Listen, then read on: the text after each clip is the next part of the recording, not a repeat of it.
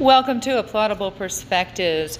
We are sitting here today with Howard Gentry, and Howard just treated me to lunch at the Kingdom Cafe and Grill on Jefferson Street, which is Howard's old stomping grounds. And if y'all have never been here, you need to check this place out. Uh, Howard Gentry, such a pleasure to have you. Howard and I know each other from the Tennessee State Museum Foundation Board. That's how we first got to know one another.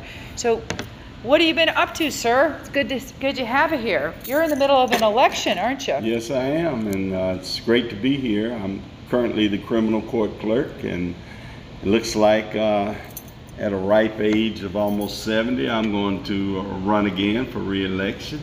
And uh, You're I- just a spring chicken. well, you know, I, I, I'd like to stay as springy as I can, uh, but uh, the fact is that there's things within the criminal justice system that that I'm excited about seeing uh, changes made, and, and so I want to be a part of the solution and and also to be able to serve the public uh, as I have been over 20 years now. Over 20 years. in elected office, and I still feel good, still feel able and capable, and so I'm doing it. Well, circle circle back a little bit. Uh, you you said earlier we were talking over lunch. You said that you really grew up on Jefferson and grew up horseback riding and TSU, and, and mm-hmm. just talk a little bit about that, a little bit about your pedigree. You have an amazing story. Well, I was born in Nashville in 1952 at Meharry Hospital, right up the mm-hmm. street from where we sit. Mm-hmm. And my family lived on the campus of Tennessee State University. And so Tennessee State at that time was called Tennessee A&I, Tennessee Agricultural and Industrial uh, uh, College. And so it was, we called it a big farm. Uh-huh. It had barns and horses and cows and So this area Goats. was rural, pretty well, rural. No, this was neighborhood, but across the street. See, Tennessee State is right Ah. behind us, and uh, it, it's 600 acres over there. Wow. Right on the river. Now, And was so- TSU always co-ed, or did it start off Oh no, it was always cool. always co-ed? Okay. And and so I grew up on the campus, so it was like growing up on a farm. yeah. And uh, you know, ponds and you had the, the river and and you know animals and what have you. So my dad lived on a farm, and my mother was born on a farm. So You said know, she's uh, taught horseback riding. Your mama. She did. Yeah. She was actually a dance instructor, but she taught horseback riding as one of the courses at TSU. Back in those days, a freshman either had to take equestrian or swimming as a requirement. Mm-hmm. And so my mom taught horseback riding and my dad taught swimming. Is and that right? so I learned both of those at a very, very, very young age. So you were always embracing athletics, and you must have known Mr. Ed Temple. A- Temple, I, oh, I knew him all amazing. my life. And, uh, Wilma Rudolph. He did, he Yeah, did. And my dad others. was football coach at Tennessee State, Wow. and head coach, and then athletics director. And so I've been in that area, that arena, uh, my entire life. So you also were involved in administration at TSU as well. I was. I, I went to TSU as director of development, then I became associate vice president for administration.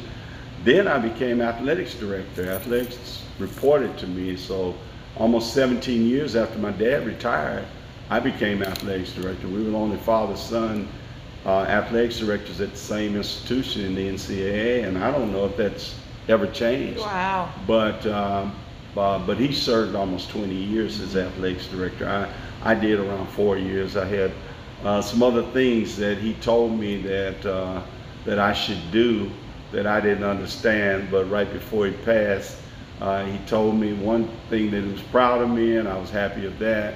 But he also told me that I didn't have to walk in his shoes. That I had Did he encourage you to be a public servant, Howard, to go into government? Well, my parents both were uh, public service. They both were uh, believed in service. So uh, we started that at a young age. But I think the person that had the most influence over me in going into, say, a government is my mother.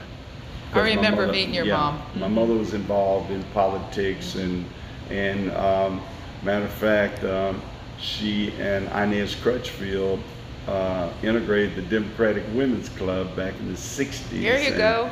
And uh, um, so I was, I was just involved all my life as a child, going to the picnics and to the meetings, and because they used to meet in the library.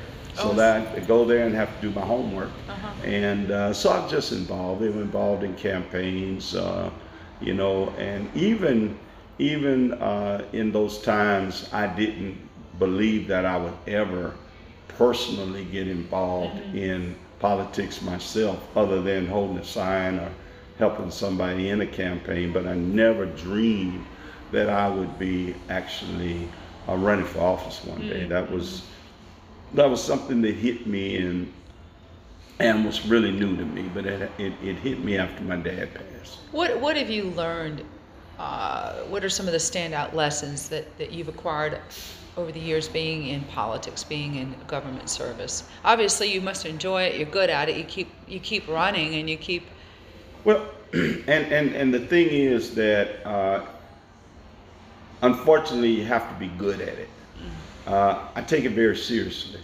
I take politics very seriously. I take campaigning seriously. I take my work I do in public service very seriously. Um, um, it's not a joke with me. It's not a game.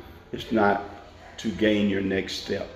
I wanted to be councilman in, in this district, but one of my buddies uh, were going to run, and I didn't want to run against him.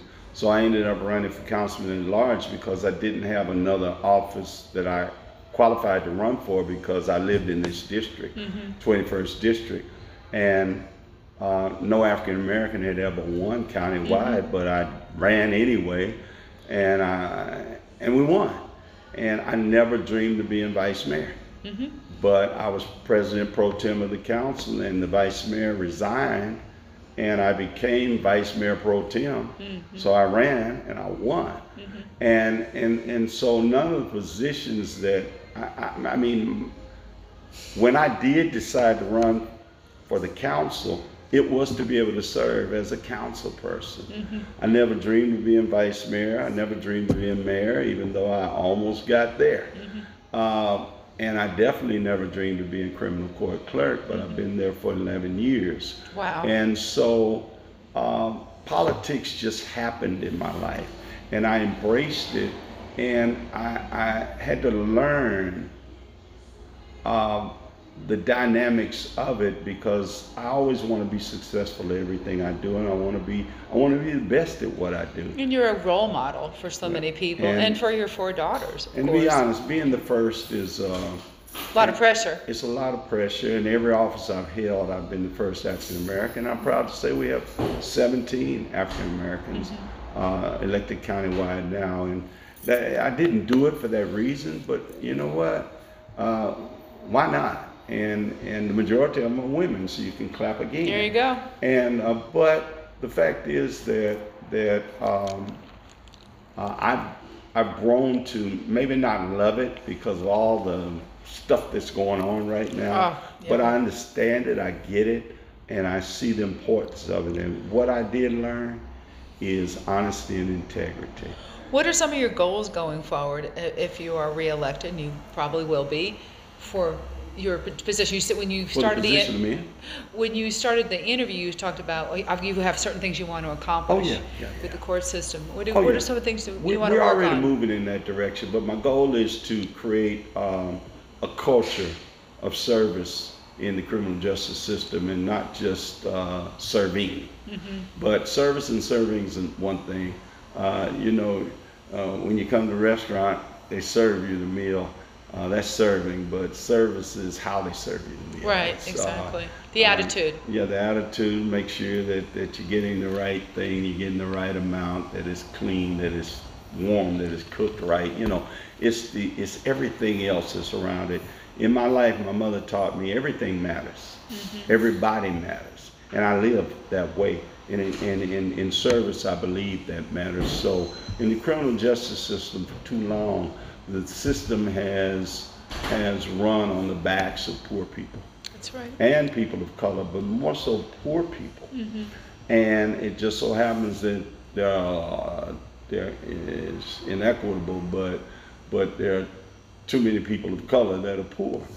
And the fact is that the majority of the people that come through the criminal justice system are um, indigent. They are not able to uh, to pay uh, their fines and fees.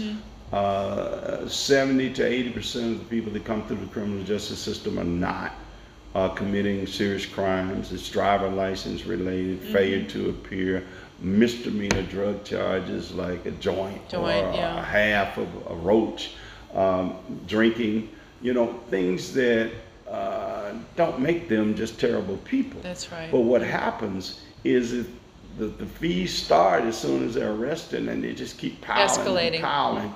And so the person gets caught up in the criminal justice system and they start breaking the law because they don't know how to get out of it. So uh, you can break the law just by not knowing that you're supposed to come to court the next day. But if a person's poor or homeless, they're not going to get the letter. They're not going to get the notice. So it's ignorance that, that, that, that keeps them, or the fact that they have to move from one house to the other, to the other, to the other, and, and the communications don't follow them, or they might not have the ed- education to even understand what they're doing, and they don't have the resources to get the right uh, legal assistance. So it, it, it's a it's a cycle that we have to stop. And so um, we have an opportunity in our office to be able to help people get their records expunged. Those people who have created these minor offenses, they don't understand that when they leave the courtroom and leave the courts, that stays on their record for life. And if they don't come back and ask to have it removed, which they could, the majority of them, it stays there. But when it stays there, it, it keeps you from getting employed, it keeps you from getting housing, it keeps you from stuck. getting in school. You just get stuck and you don't even know it. Mm-hmm. So uh, we've developed a system where we're able to help people work their way out of that, catch them early. Uh, yes, sometimes you're going to owe money, but there are ways that you can pay that money, and you don't have to just ignore it. And if you can't pay it, uh, those fees can be waived. If- Can they yeah. do community service to work off some of the debt? Is that another option? We option? don't have that system in place Mm. in, uh, in Nashville. And that, that also can be a flawed system. It has to be done right. Administered And properly. It, it has to be administered, and, and so you got to find a body that wants to administer it because it, it takes a lot of people and it costs. And so, but we don't have that right now. But the fact is that we have developed a system that uh, allow, that gives people a better opportunity to have their records expunged, to get their driver's license reinstated, to get their voting rights back. And also just to move through the system and out of the system totally to be able to uh, to live a life of dignity and be a contributing uh, citizen in the community. And uh, we have started moving in that direction, and I want to continue to do that. And this is not a political speech. No. It's just a reality because a- at this point in my political career, I also want to fish, go visit my grandkids, and and wake up late in the morning. And uh, but this right now is is is more important to me than not visiting the kids, but having the freedom to do it at will. Uh, Have a better balance. Yes, yes, yes. And so um, we'll we'll keep pushing along as long as I'm healthy enough and have the energy and and feel like I'm being effective. And uh, don't plan for that to be the rest of my life, but right now. So. Howard, are you look? Do you look as you as you're going through and working through government? Do you look to other communities, other uh, cities across the country, as possible templates to model? yes. What, what other cities uh, would you say mirror Nashville, where you've gotten some ideas of, of programs that work? Because when I was in government, I always looked at what template can we follow. Mm-hmm. Well, there are not a lot of cities. Well, there are a few cities that mirror us, but the templates they don't have to necessarily mirror you as a city to have a template that will help you or work for you in your city. Because every city is different and every jurisdiction is different. So the laws and the and the um, um, um, statutes and all are are actually created within the state and the municipalities, so they're not all the same. And the only thing that's the same is the Constitution, and those are usually federal, uh, federally uh, driven uh, um, um, crimes and what have you. But the fact is that I travel all, I've traveled all over the place. I've been on the National Board for Court Administrators. Um, I, I, I go to conferences, uh, cities where I've gotten a lot of good stuff from. Uh, New York is one, Atlanta is another one, um, uh, Detroit, um, St. Louis. Uh, there are bits and pieces that I take. Uh, Texas, believe it or not, is coming around, and there are bits and pieces that I have taken to create a model that we have, and we're becoming a model for other cities because we went from 11,000 expungements a year, we're averaging about 36,000 a year now. Can you imagine how many people are getting their lives back? Almost And- triple. That's yeah, More than uh, triple, yeah. And and and uh, the state of Tennessee is one of the hardest places in the world to get your voting rights back. But we've created um, um, um, an, a process now where a person can just walk in our office and not have to go anywhere else. They don't even have to go to the election commission, Mm. and we can work them through the process. And and so in the last two years, we have reinstated almost 2,000 uh, people's voting rights, which is huge. That's incredible. And uh, so it's those kind of things. But I've gotten these things from different cities, different different governments, and and we just and then we've also improved our technology, and that's the main thing that we have done because. The, the more information you can get out to people, the easier it is for them to communicate with the uh, criminal court uh, criminal court system, the easier it is for them to um, to comply with whatever uh, um, is is required of them. And so, uh, yeah, we, we do a lot of looking, and I, I don't try to create anything myself because um, uh, that somebody's doing good stuff everywhere. We can stop. Do you need to? Do you need to stop? Oh, he just has his next appointment. Okay. It's two o'clock, You gotta drop me off. Okay. Let's wrap. Let's wrap up real quick. but it's and, two um, o'clock, right? It starts at two. Yeah. It's- I don't want to hold you. up. We- This is all edited, so Oh, okay. don't worry about it. That'd be good. Um, You want so to end just- it with something? well, just just real real quickly, we're we're um, maybe talk a little bit about Jefferson Street, just briefly, and um, some of the highlights of, of people. If people don't know this and don't know how to haven't explored this area, what are some of the places, places to eat, things to see? To, to try to get people to come over here and, and really get immersed in the culture because there's I mean, I think there are people who literally have lived their whole lives and never come over here. Never been to the Van Gallery, never seen any of this. So maybe talk a little bit. We're, we're sitting, uh, uh, just to reiterate, we're sitting here at the Kingdom Cafe and Grill, right on Jefferson Street. It's a landmark. Yes.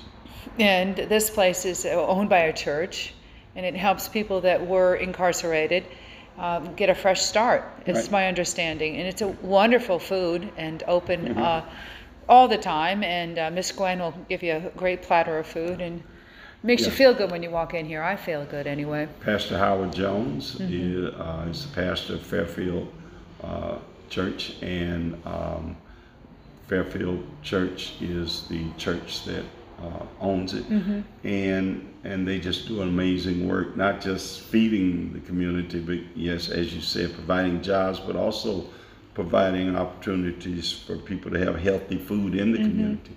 Jefferson Street is an amazing street. Uh, when I was growing up, everything you wanted was on Jefferson Street, and and uh, I mean everything, medical wise, what have you. Tennessee State is at the at one end of it, Tennessee State University. Then you travel um, up the street, you have um, um, you've got Citizens Bank, you've got the uh, you've got a museum of uh, music that's that's really germane to Jefferson Street. Uh, you've got uh, People didn't realize Jimi Hendrix played here Jimi and lived here. Jimi Hendrix here. played played here in Nashville, and, and most of your uh, top uh, African American uh, artists from years ago. Mm-hmm. Bessie Smith. Bessie Smith, and you just said you saw Chubby Checker. He performed uh, here on the street. but you've got Meharry Medical College and, and uh, General Hospital um, um, that is um, right up the street. And across the street from it, you have the historic Fisk University. And, Beautiful campus. and and a beautiful art gallery Van Vechten, and and you just keep on uh, down the street, uh, Mary's Barbecue, and uh, you know I'm naming a few um, uh, woodcuts where get your pictures framed. I'm naming a few, but it used to be that I could name you every building, drugstore, movie theater, restaurant, clothing store, shoe shop, doctor's office, dentist's office, all the way up the street. It's no longer here, thanks to uh, I-440 and I-40. Uh, they cut through our Gentrification. community and gentrification, but uh, Jefferson Street is still surviving and it's growing, and it is uh, it's coming back. And you have some art murals and some historic markers. There's a marker right outside here. Yeah, we've got an art mural um, across the street. You can't see it from this point, but I'm actually on it. You can't tell it's me because all of the people are likeness. And Ah, so you got Thelma Harper, you wouldn't know it was Thelma unless you saw, Saw the the hat, hat. on it. Wilma Rudolph, Yeah. you wouldn't see her. And we're in likeness, but but it, and, and and the artist did an amazing job because I actually went to the mural. It's huge. It's four thousand uh, square feet. wow. And and Is that on uh, Jefferson? Which- No, it's right right. I'll show it to you. Okay. Right across the street. Okay, great. And and well, it's That way. this way. Okay. And um, and when I went, I called. I said, "I'm not up here." He said, "Yes, you are, Mr. Jimmy." I said, "No, I'm not." And then they sent me uh, a pic, that picture with the arrow pointing to me. Well, yeah, I am up there, but it's not supposed to look like me. Yes. Now, if you do the little uh, whatever they call that square where you can click on it and gives you the history. Sure, what do you sure. call that? Uh, you click your phone like you do the menus in the restaurants, whatever they call that thing. It tells the story, and of course that's it, that's that's who it's supposed to be. I'm honored to be up there. Absolutely. Um, but um, it's murals all up and down Jefferson Street. Art is so important uh, in this community, and uh, uh, there's a lot of art up and down the street. So yeah, people. And where need- else should, should people eat? Miss Mary's, and you got Kingdom. What they, what's that other place you were telling me about? That you said we gotta oh, go Silver eat. Sands. Silver Sands. Silver it's right off Jefferson Street near Germantown. Okay. Uh, it's right behind the Captain D's if you went down okay. the street behind it. You also have Swett's Restaurant. Swett's is famous. Which is on Clifton, but it's right in the neighborhood. You got Hadley Park. Uh, we, I mean, we got Mary's Barbecue. Mm-hmm. Just all kind of restaurants on Jefferson Street, but uh, off the off the street are are nice restaurants too. And, And is there any place to hear music now here? um, there is, uh, oh, oh, yes.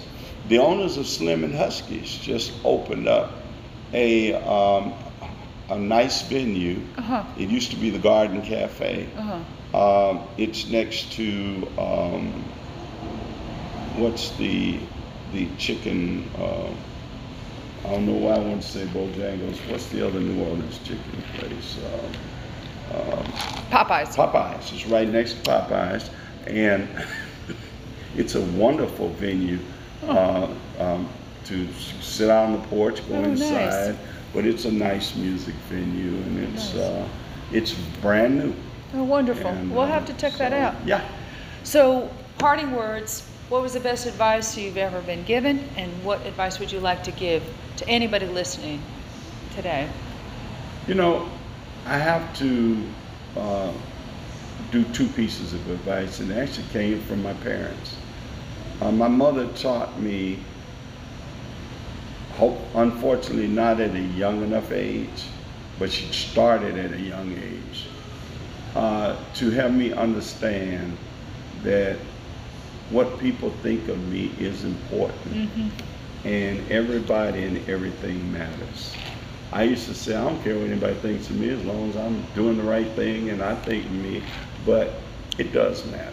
You have children, you have other people, you affect so many other people, and and it does matter. And my dad, right before he passed, um, let me know or, or actually uh, left me with something that that I live by.